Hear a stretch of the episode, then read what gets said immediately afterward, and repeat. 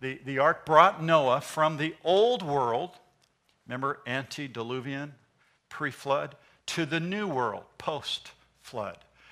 And it's wonderful that Jesus transports you and I from when we were dead and lost and in trespasses and sin, and he delivers us to light and life and salvation and regeneration in Jesus Christ.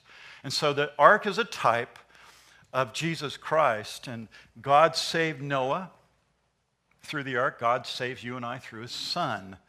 And Noah, just Noah had to believe God. He had to build the ark. Noah had to believe God and get in the ark when God invited him in. He had to still choose to get in the ark in order to be saved. The same thing's true about Jesus Christ. You have to believe. You have to enter in. You have to, to, to come to Christ to, to inevitably ride out the storm of God's judgment. It's coming. Whether you die or whether the rapture and then the tribulation happens and judgment from God. Every man is going to be judged, and I mean that as human uh, man, women, boy, girl, man. Everyone's going to be judged, the scriptures say. But there's going to be a greater judgment. God judged the whole world and he destroyed it with water. The next time he's going to destroy it with fire. So again, we see this picture, and we're just waiting, just waiting. At the end of this chapter, we see one verse at the very, very end of chapter 8 it kind of gives us that clue that now we're just awaiting God's final judgment. We're going to live. Uh, sun goes up, sun goes down. Seasons change, seasons come and go. And we're just going to wait until the final judgment. We're waiting for that time right now. Chapter 7 is just a kind of a retelling of the story over and over, very repetitious. We looked at that last time. But it begins, notice chapter 7, verse 1, it begins with an invitation. Then the Lord said to Noah, Come into the ark. He didn't say, Go into the ark, he said, Come. Come into the ark, you and all your household, because I have seen that you are righteous before me in this generation. He declared the whole generation, only thoughts of, uh, of their heart was evil continually. And he looks at this righteous man, Noah, and says, You come in. He invites him to come in to the ark. And so verse 7 begins with this invitation. God instructs Noah uh, to, to uh, build the ark and how to build the ark and how it's supposed to contain all the different animal species. And, and they're going to be, you know, there's going to be this ark ride. They're going to go on this ark ride. And, and Noah, you know, hasn't rained. He doesn't understand what's going on. He's just obedient. He's a great example of an obedient servant. He didn't even know what the future was, but God said it, he believed it, and he acted upon it. Very important for us to see that. Noah was a very, very faithful man. It's in verse 11 there of, of that chapter, chapter 7, that Noah gets in the ark. And it says he was 600 years, two months, and 17 days old. And you read that and you go, why? What's the detail there? Because when we get to the chapter 8, verse 14 tonight, it tells us he gets off the ark when he's 601 years, two months, and 27 days old. So now we know that he was on the ark for a year. It only rained for, rained for how long? How many days and nights? 40. And then there was like 150 days where he was on the ark. And then, he's, then the ark settles. We'll see it settles, and he's on it for months, months, and he sends out the birds. The birds come back, go and come back, and we'll, we'll see that tonight. But he's on the ark for, for this year. These are the details that were given here in, in chapter 7, verse 11, chapter 8, verse 14, which again um, just speaks to the fact that, that they're in the ark with all these animals for that long period of time. And then Chapter 7, verse 12, again tells us 40 days and 40 nights, six weeks of nonstop rain. It's, it's raining like, I won't even say it. You know, you're thinking of it. After it stopped raining, though, it took all those, that extra time. Verse 3 of chapter 8, they stop floating and they settle. And there are three months before Noah could see the top of the mountain. So let's begin reading in verse 1 of chapter 8. Then God remembered Noah Hmm, isn't that an interesting way to start the chapter? Then God remembered Noah and every living thing and all the animals that were with him on the ark. God remembered that.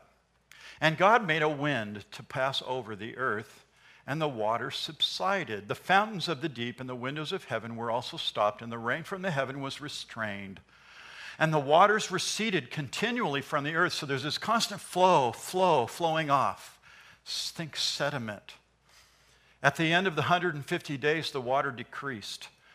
Then the ark rested in the seventh month. the 17th day of the month, on the mountains, on the mountains of Ararat, not the mountain, but the mountains of Ararat. And the waters decreased continually until the 10th month. In the 10th month, on the first day of the month, the tops of the mountains were seen. So it came to pass at the end of 40 days that Noah opened the window of the ark which he had made. Now, I want to make some interesting observations about the global flood. I, haven't really jumped in there too deep in the, the geology and, and just the science part of it, but I really am, am interested in this, and I think you'll relate uh, because I think I need to make these points about the flood, mainly because the water has now covered the whole planet for about 150 days. Well, there's water everywhere. That's five months of water. It's rising, rising, rising until water is over the whole planet. There's water everywhere.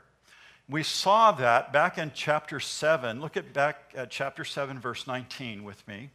And the waters prevailed exceedingly, a great word there, on the earth. And all the high hills, not mountains at that time, but the hills were under the whole heaven, were covered. And the waters, verse 20, prevailed 15 cubits or some, you know, 25 feet above the highest hill, mountains. They were all covered. So there's only water, and water is everywhere. That's the description that we get here in chapter 7 and chapter 8.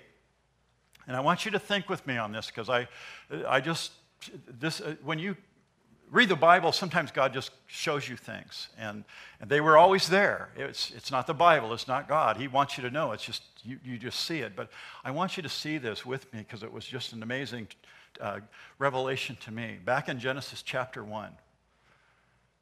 And in Genesis chapter 1, when we're seeing the world created, it's, there's a wonderful truth. Can you turn that TV on back there so I can watch my notes? A, there's a wonderful truth. Notice behind me on the screen Genesis 1 2. The earth was without form, so there is a planet there, it's the earth, but there's void and there's darkness on the face of the deep, and the Spirit of God was hovering over, notice, the face of the what? Waters.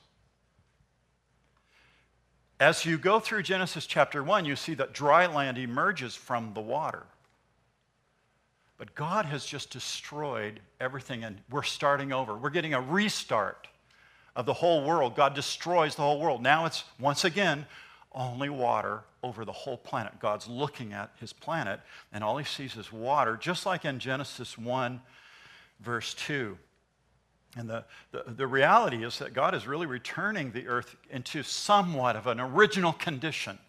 Somewhat. It, there's still, you know, the plant life and there's all this other stuff that's been on there for 1700 years, but still, he's returning it back to this kind of this beginning state. Before God shaped the original earth, it was just water. Water was over the land, over the rock, over the soil. So here in chapter 7 and 8, the earth has basically taken, it's been taken back by God to where it all began. It's all covered with water. And now God's going to reshape the planet.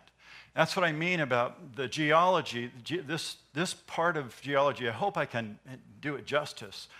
But the pre diluvial world was not like the world that we're living in.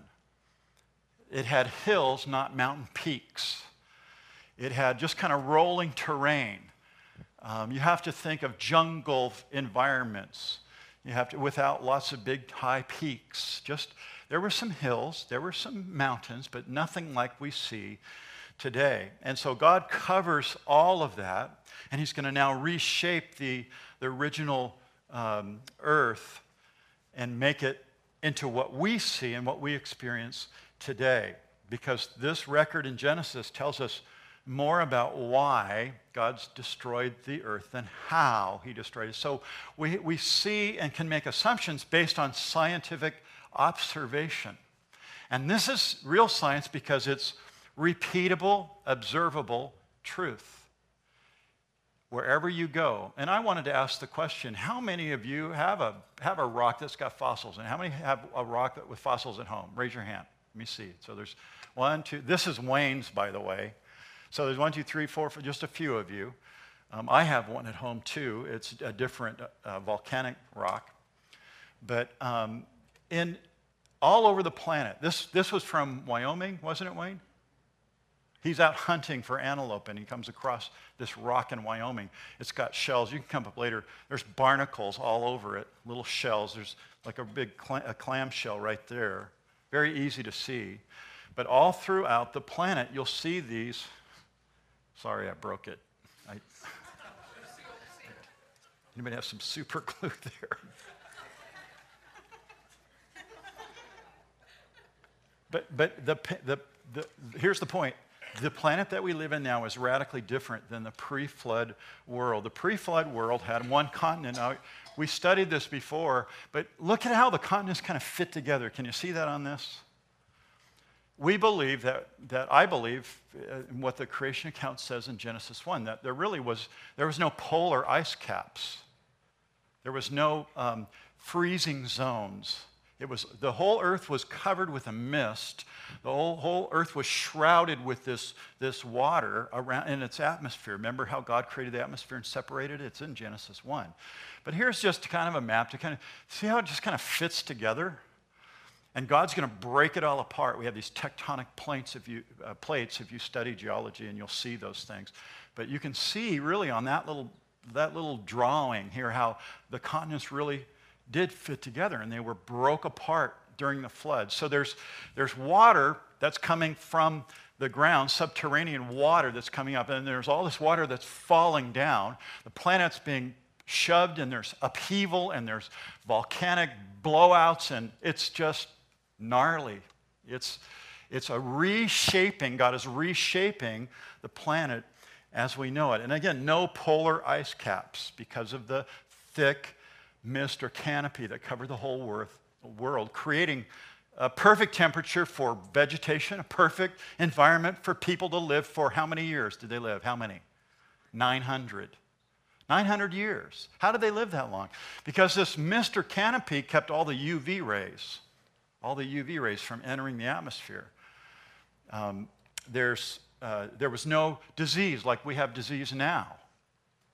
It was a perfect utopia. God made the garden and placed man in it. There was no disease, there was no fungus or mold or any of that stuff. It was just beautiful vegetation.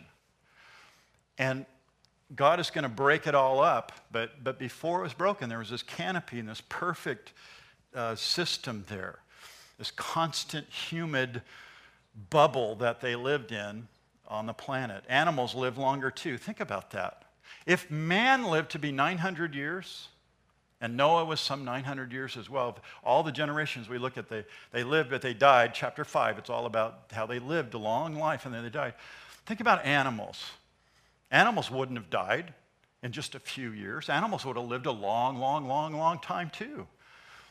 And that really gives us a reason for the dinosaurs. I haven't really talked about the dinosaurs, but I want you to think about this. Dinosaurs are reptiles Reptiles like alligators and snakes and lizards, they grow and grow and don't stop growing until they die. They don't stop. You can read about uh, reptiles.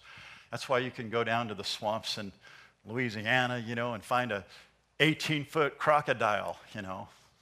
They're, those are scary creatures. And, and think about if man was living 900 years and a reptile could live for centuries, how big would they be? So I have a picture here. I have a dinosaur. Uh, we all know that as a what a Brachiosaurus or whatever. But think about there's all kinds of dinosaur fossils. These are from the fossil record. They put flesh on it. That's just a drawing or illustration. But you can go to Dinosaur National Park here in where's? Utah, isn't it? Utah. Is it where? Montana? That's right. It's in Montana. We went there. And you can see these massive boned uh, fossils in the side of the hills exposed. It's, it's remarkable. Massive animals. How'd they get that big? How come they're not on the ark? How, how come we don't see dinosaurs today? Because they grew and they lived during that time. They, they grew bigger and bigger and bigger. They didn't die. They lived for centuries and just kept growing. So you have these massive animals, dinosaurs. And then think about the mastodon. You know, we they always talk about the mastodon and up in Alaska, frozen in the ice. And there must have been an ice age. Remember the ice age? But the Bible says that there wasn't any ice age. There weren't any polar caps. There was one continent before the flood that broke up. And there was one temperature because of the canopy around the world. There was no poles, no, no cold zones. And then the tilt and all that stuff came later. All that stuff happened later. But God um, had this perfect place for people to live and animals, and they lived for long times. And that's so one reason for the dinosaurs. We just don't have them anymore because they were wiped out during the flood. And they're buried in sedimentary layers like shells and marine life. It's always sedimentary layers, and they're buried all over the planet. They're everywhere. It doesn't matter where, where you go in the world, you'll find these. They're everywhere. It's real hard for, I think I broke it again. Wayne. It's really all, you guys can touch it. I'll just leave it right there and I'll, I'll let you touch it.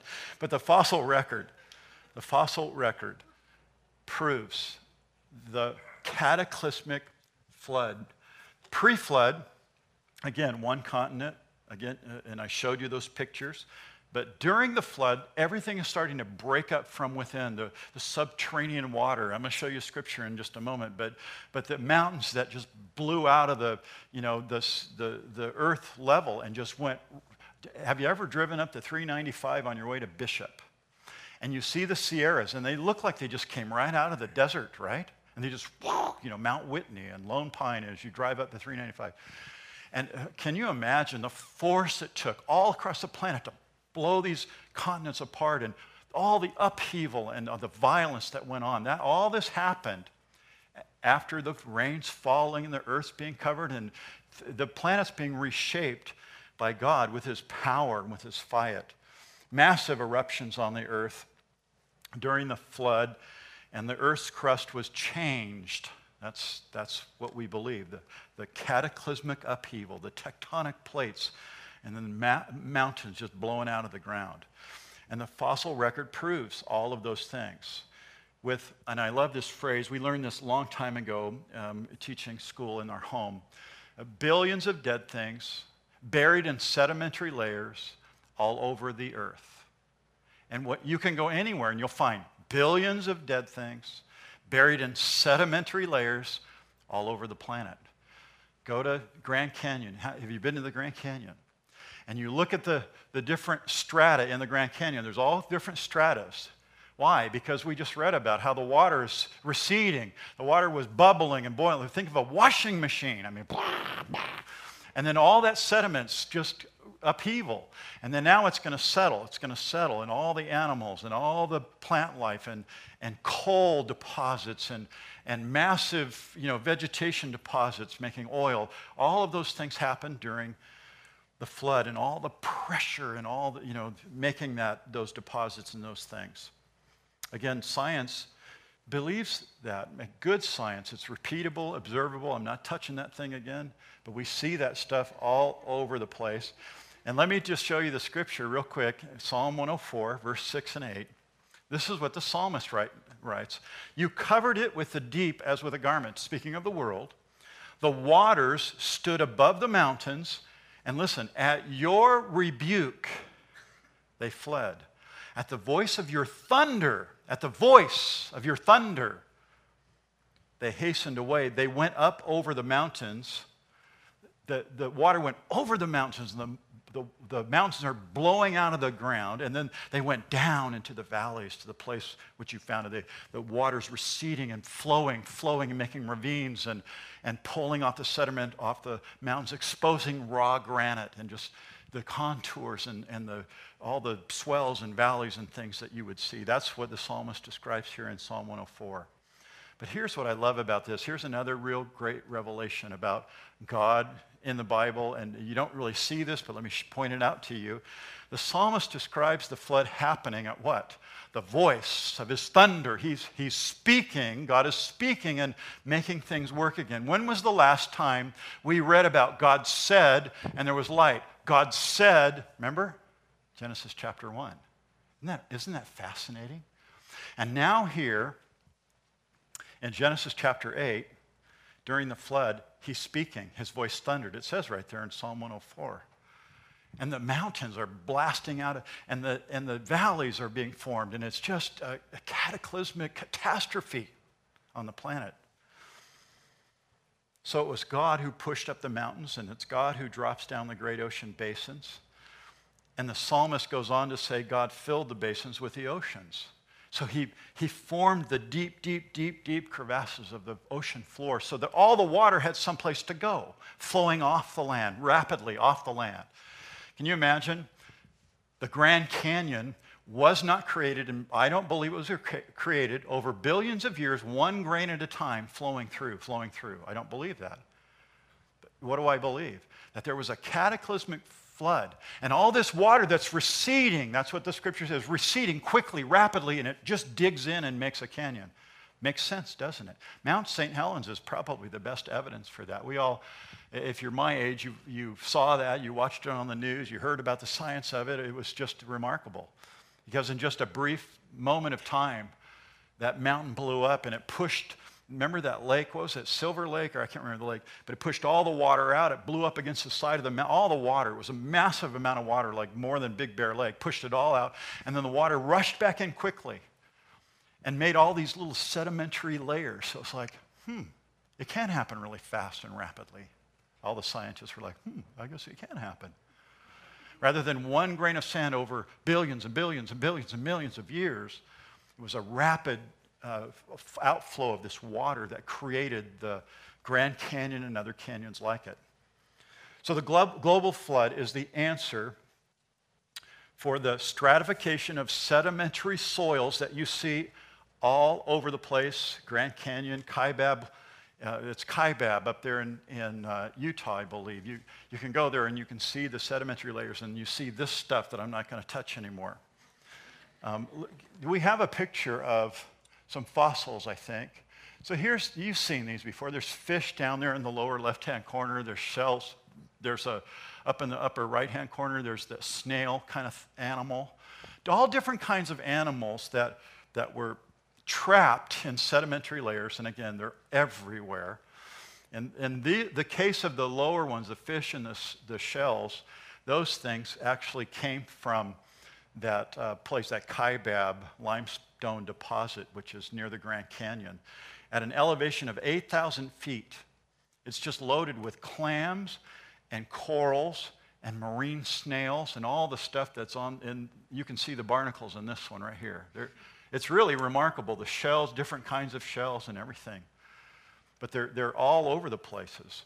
And then they were, they were quickly deposited all over the planets. How did they get up on, those top mount, on the top of those mountains? They got up there because all those plants and animals were down on the pre diluvial world, the pre flood world, down kind of at a lower elevation, kind of a flatter earth altogether. Then it was broken up, and, and they were raised with the mountains. They just went up with the mountains. And they're on the mountaintops. So it just, this massive upheaval. There's another picture I think I have of a, oh, that's a tree. That's actually a tree. Fossil tree, the whole uh, trunk of a tree that was fossilized. And then I have an octopus, I think. Oh, no, that's just the mountains. So there's, I mean, look at the upheaval in those mountains. Wow, the pressure and the upheaval again. All of these things, we see these things all over the, the earth. And I read an article today. It was really fascinating. I, I get to do my study, and then I'm reading these other articles going, wow, this is really cool. But in the Himalayas, 15,000 feet elevation, a whale. It's, you can go online and check it out. They have a name. I didn't put the name in my notes. But there's a, they have a jaw and, and they have uh, the spine. It's massive, a whale. How'd the whale get up there 15,000 feet?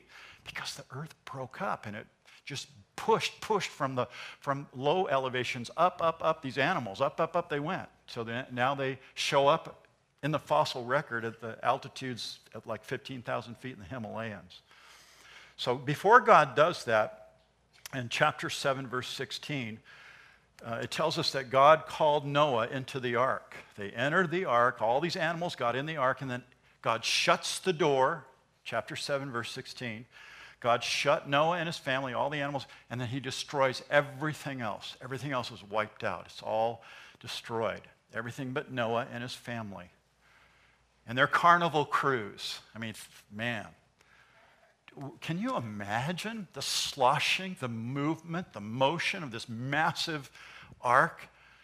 There's mountains underneath, just the, everything's boiling and moving, and, and they're just, just rocking. And man, it must have been quite a ride for their family. A whole year inside this, this box, more than half of it, they're floating. When I was reading that, and before I, I get to my first point, and we'll go rapidly through this chapter, by the way, when I, we finally get to this first point. But I wanted to give you that whole idea, the fossil record, and the whole um, what substantiates what we believe creation science believes. Many, there's many, many, many creation scientists that believe and teach that.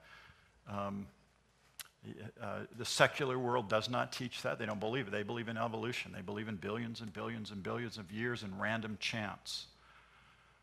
Uh, I, I was talking to a, a, a, junior high or a high school student here just recently, and I said, if you took your watch and you took it apart, you've heard this illustration, take every little piece off your watch and put it in a shoebox. I mean, take, take the circuit board. I mean, this is an Apple Watch and it's got all the circuitry in it, but take all the circuits out, take it all out. Maybe there's a thousand pieces, I don't know. And you put it in the shoebox and start shaking the box. How many years do you have to shake that box to where you get a watch that actually works like this? How many years do you think? What's the chance of that watch ever working again? What do you think? No chance, is there? But, but the world calls this as science that it just randomly happened by chance. And not only just life, but, but life in different forms. And a diverse forms of life that we see on the planet. And yet there's no observable, repeatable, transitional forms anywhere. Dogs are dogs, cats are cats. It's, you have different kinds of those. You have plants and everything after its own kind. Remember, we studied that in Genesis chapter 1 and chapter 2. So, Noah's in the ark. He's in there for a year. It's pretty stinky in there. It's been rocking and rolling. And, and if I was Noah, I would think, how long am I going to be in here, God? I've been in here a year with all these animals. I mean, animals, I don't think the animals were like singing choruses, you know, while they were floating. They're probably bark, bark, bark, whatever animal so- sounds you can think of. It's chaotic inside the ark, I believe, and he's in there for a whole year. And I wonder if Noah felt forgotten.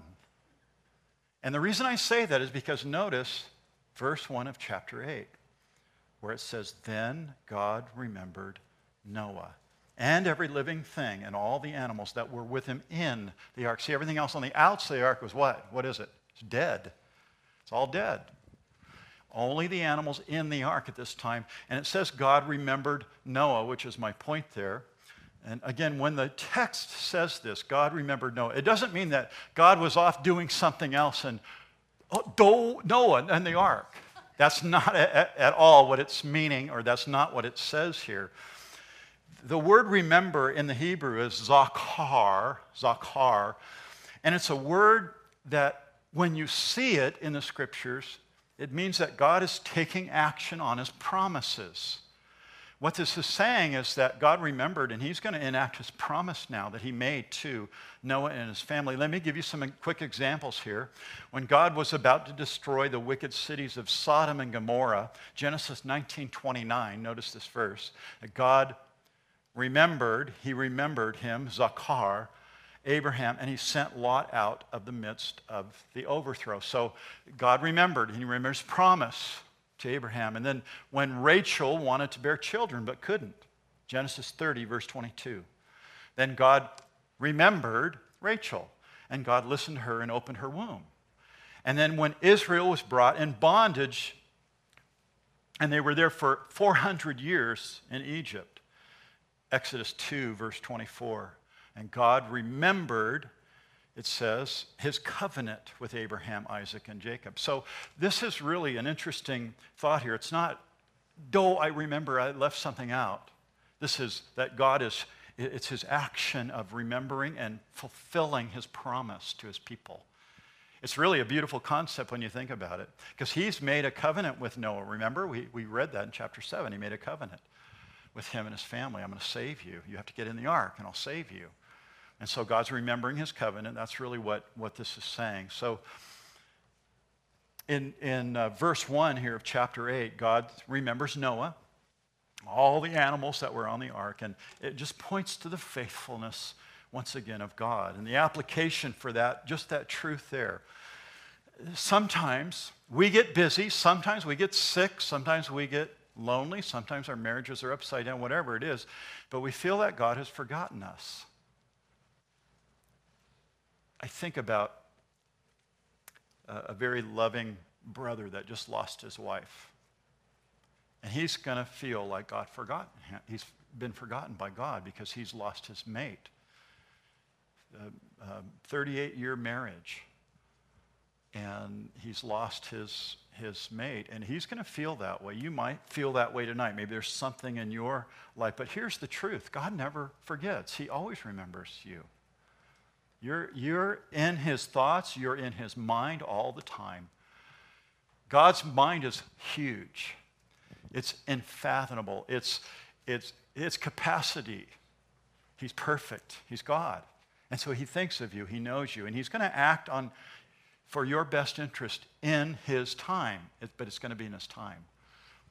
So Noah is in the ark. Oh, God, where's God? How long am I going to be here? But God remembered Noah. I, I love that, that phrase there in, in verse 1.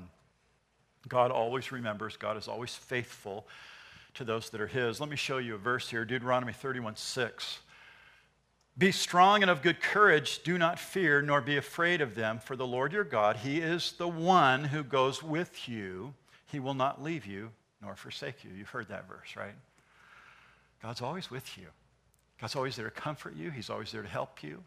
Don't give up on God. God remembers his covenant. He will fulfill his promises. You just hang in there. Here's an illustration. I, I love uh, biographies, and there was a man that came to the great um, American preacher, D.L. Moody, who, who just really ruined the, the language, the English language. He's talked, he spoke in slang, and, and he, when he went to England, they thought this guy's so unrefined. But then Thousands would come to Christ when he preached the gospel. A very wonderful ministry. But some guy came to D.L. Moody, and he was worried because he said, he goes, Moody, I don't feel saved. I mean, how many of us have ever been there? He says, I, I don't feel saved. And Moody said, Was Noah safe in the ark? And the man said, Well, certainly he was. And then Moody said, Well, what made him safe? His feeling or the ark. Think about that.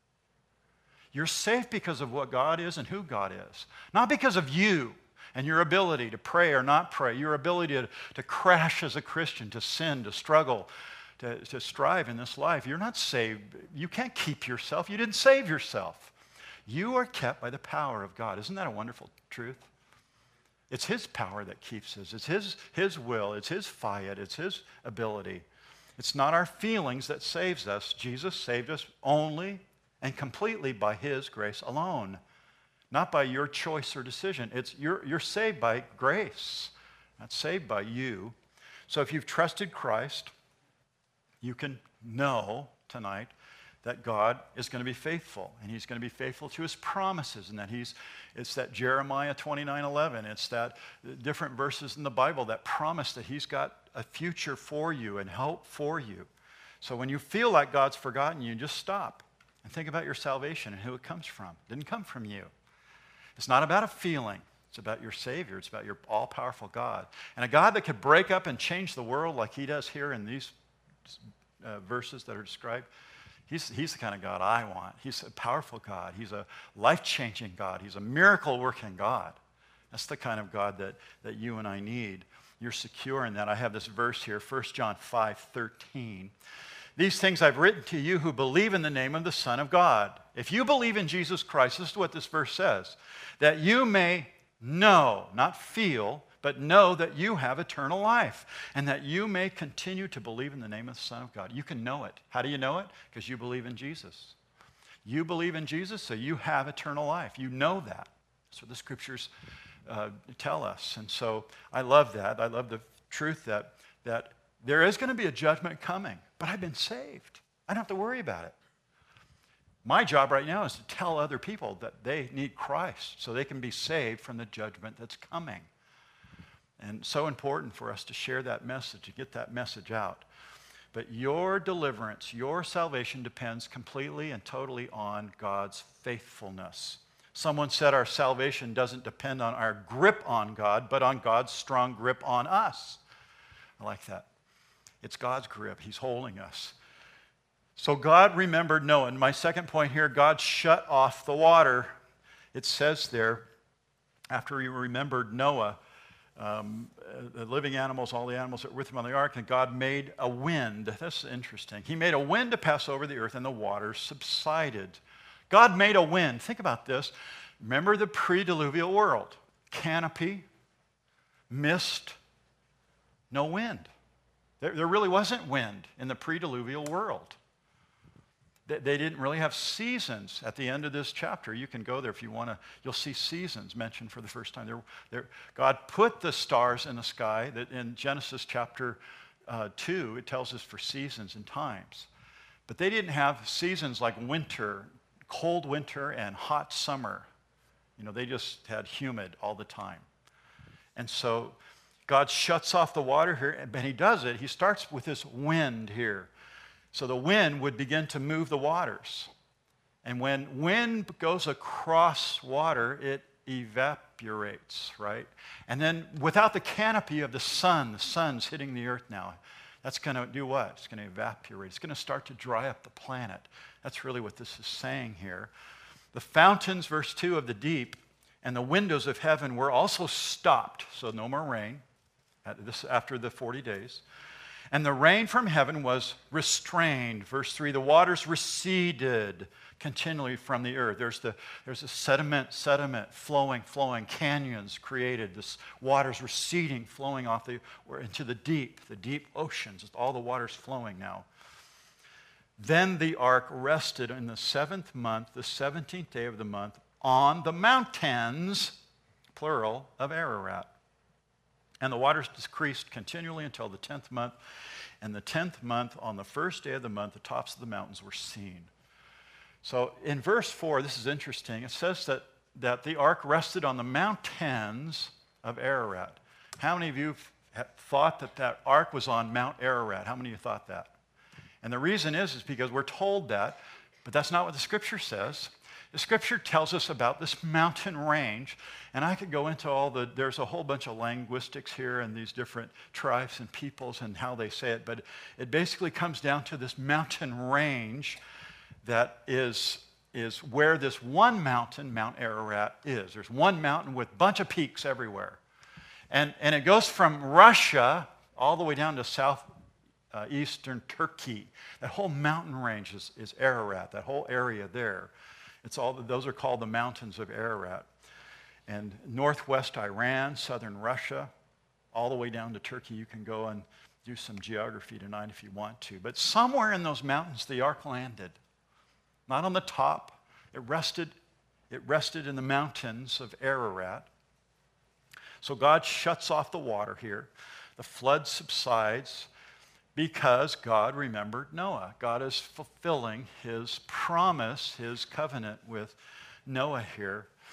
And again, we have this wonderful lesson of God's grace that God always remembers, that God is, he, he cares about you.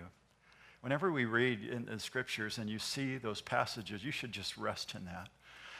And just whatever's going on in your life, just go, oh, I just know God knows. He remembers. He's going to get me through this. We're going to go through this together. And then notice here, that we'll go quickly now. Verse 6 Noah sends out birds. I like, like this section. So it came to pass, verse 6, at the end of the 40 days that Noah opened the window of the ark, which he had made. Then he sent out a raven, a blackbird, a crow, a raven, which kept going to and fro, just flying, flying back and forth until the waters had dried up from the earth, flying, flying like a raven, flying.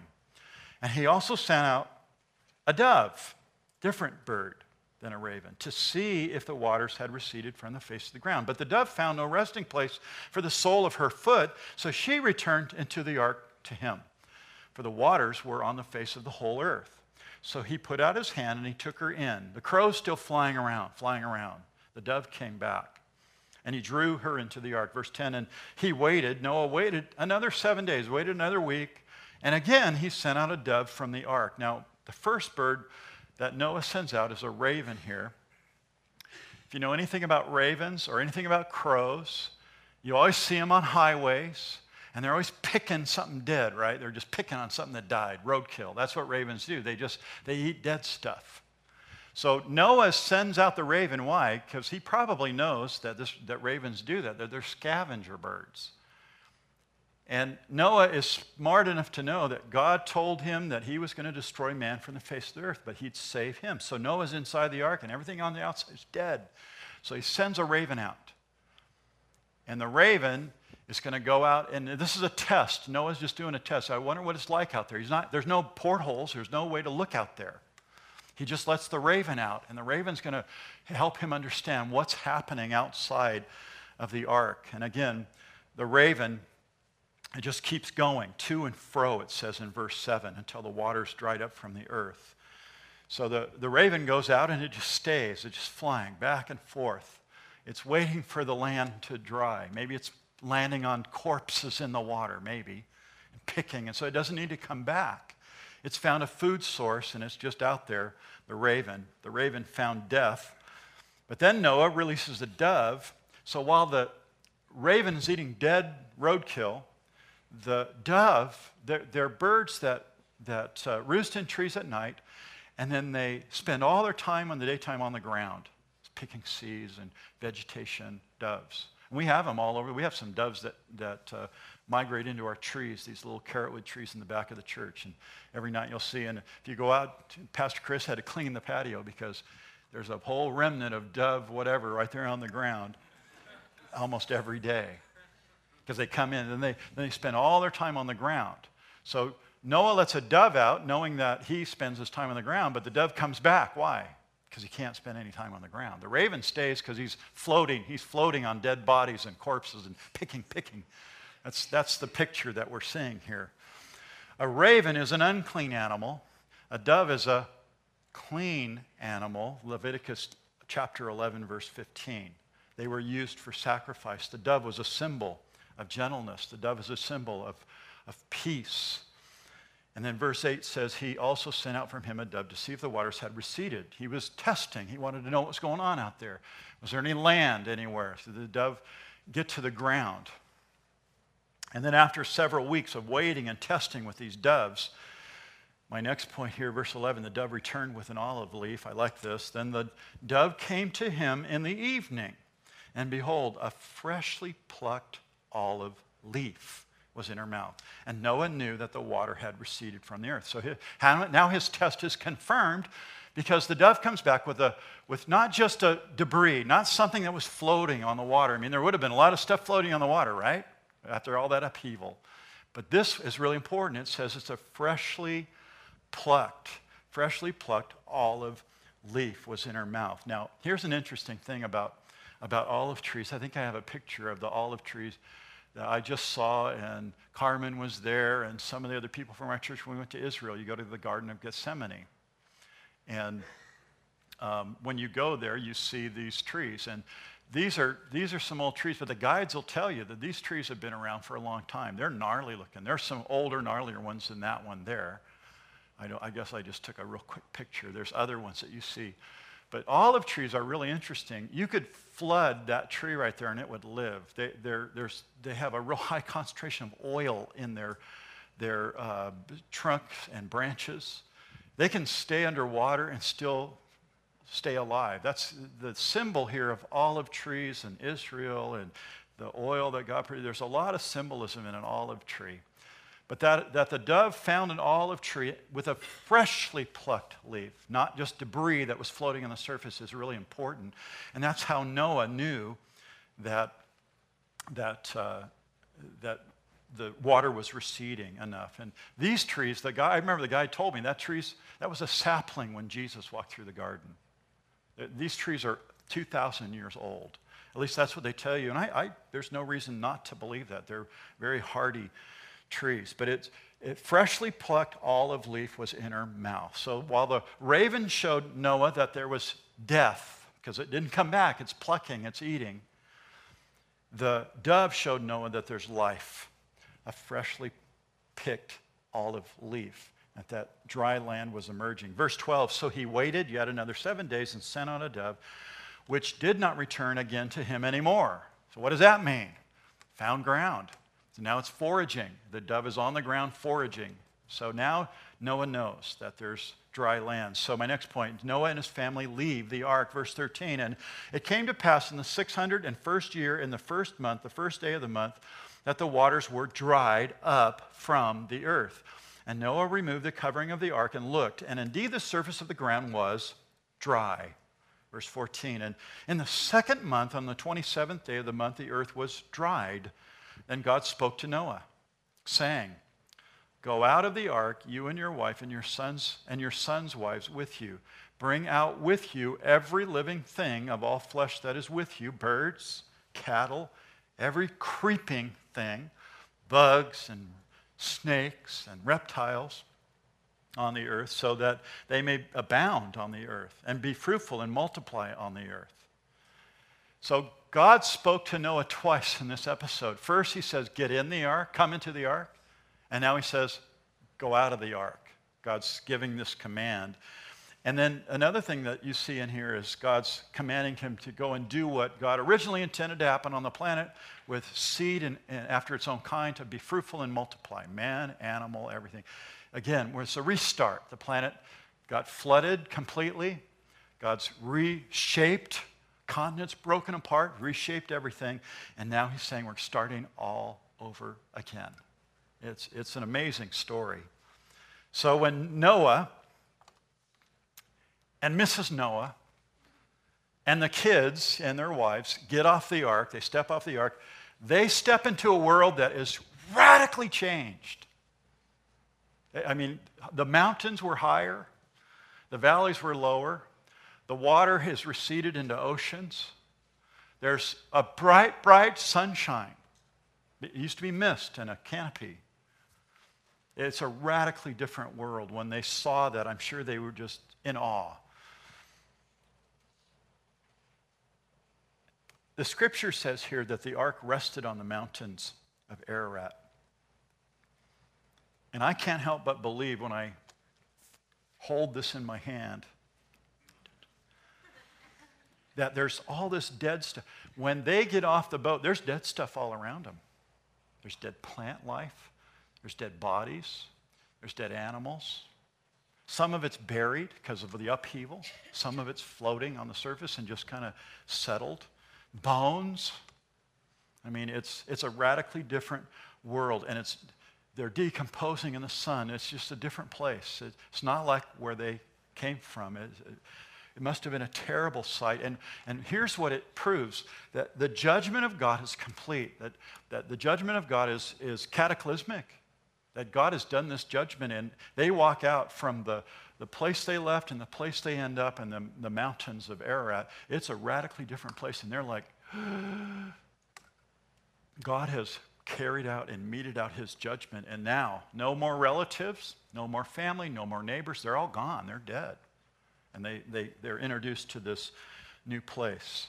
So notice what happens here at the end of the story. Verse 20 Noah leaves his family in worship. The first thing he does is God tells him to get off the ark and sends the animals out. He's, Noah says, Then Noah built an altar to the Lord and took every clean animal and of every clean bird and offered burnt offerings on the altar. So Noah's first act when, he, when the boat is, is, is he gets off the, the ark is to worship the Lord. And he doesn't just worship the Lord by singing or lifting his hands. He does something that's, it's, it's the most complete sacrifice is this kind of sacrifice, the burnt offering. The burnt offering, when you read in Leviticus, the burnt offering is the offering that, that it doesn't go anywhere. The whole thing is consumed. Some of the offerings were taken and split, and the priest would get a portion, and the people would get their portion, and they'd party with the meat. But the burnt offering was not like that. The burnt offering was done completely. It was completely burned on the altar. And the, the symbolism here is really remarkable because it really means that Noah and his family were completely devoted 100% to God. That's what that means. And so they, they offer this. They totally and completely dedicate themselves to the Lord. It's really a, a beautiful act of obedience, it's an act of worship but it's a total and complete act that he's doing. And then notice here, my next point, how God accepts Noah's worship, verse 21. And the Lord smelled the soothing aroma. Then the Lord said in his heart. I, I, I just love the way that, that sounds. Noah's sacrifice, the burnt offering, pleased the Lord. It pleased him. God smelled the barbecue, he smelled it. And, and he was pleased by what he saw. He saw Noah's obedience and the family. They were worshiping together as a family. And then verse 21 I will never again curse the ground for man's sake, God says to Noah. Although the imagination of man's heart is evil from his youth, nor will I again destroy every living thing as I have done. So there's the promise again. Noah's sacrifice. It shows and proves that Noah understood that he had to come to God with this shed blood sacrifice. That's the only thing that God would, would receive. And he burns these animals completely, the burnt offering.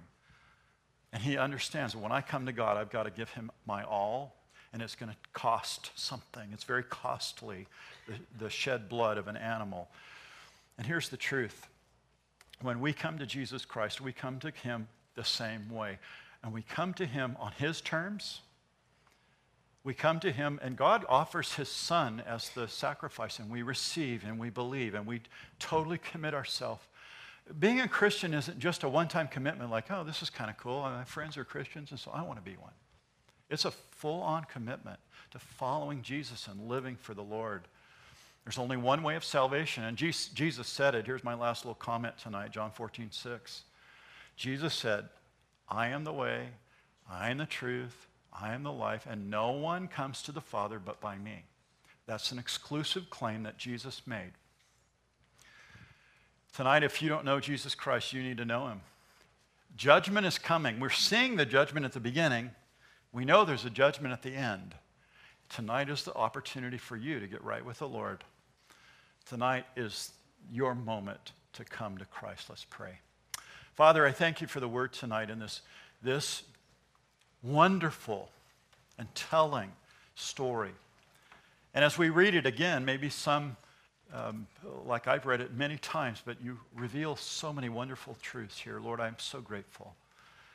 I'm grateful mostly that, that you've called me, like Noah, into the ark, that it was the shed blood of your son, God, that died for me and, and took my place on the cross. And because of what Jesus has done, I, I am set free from the judgment to come.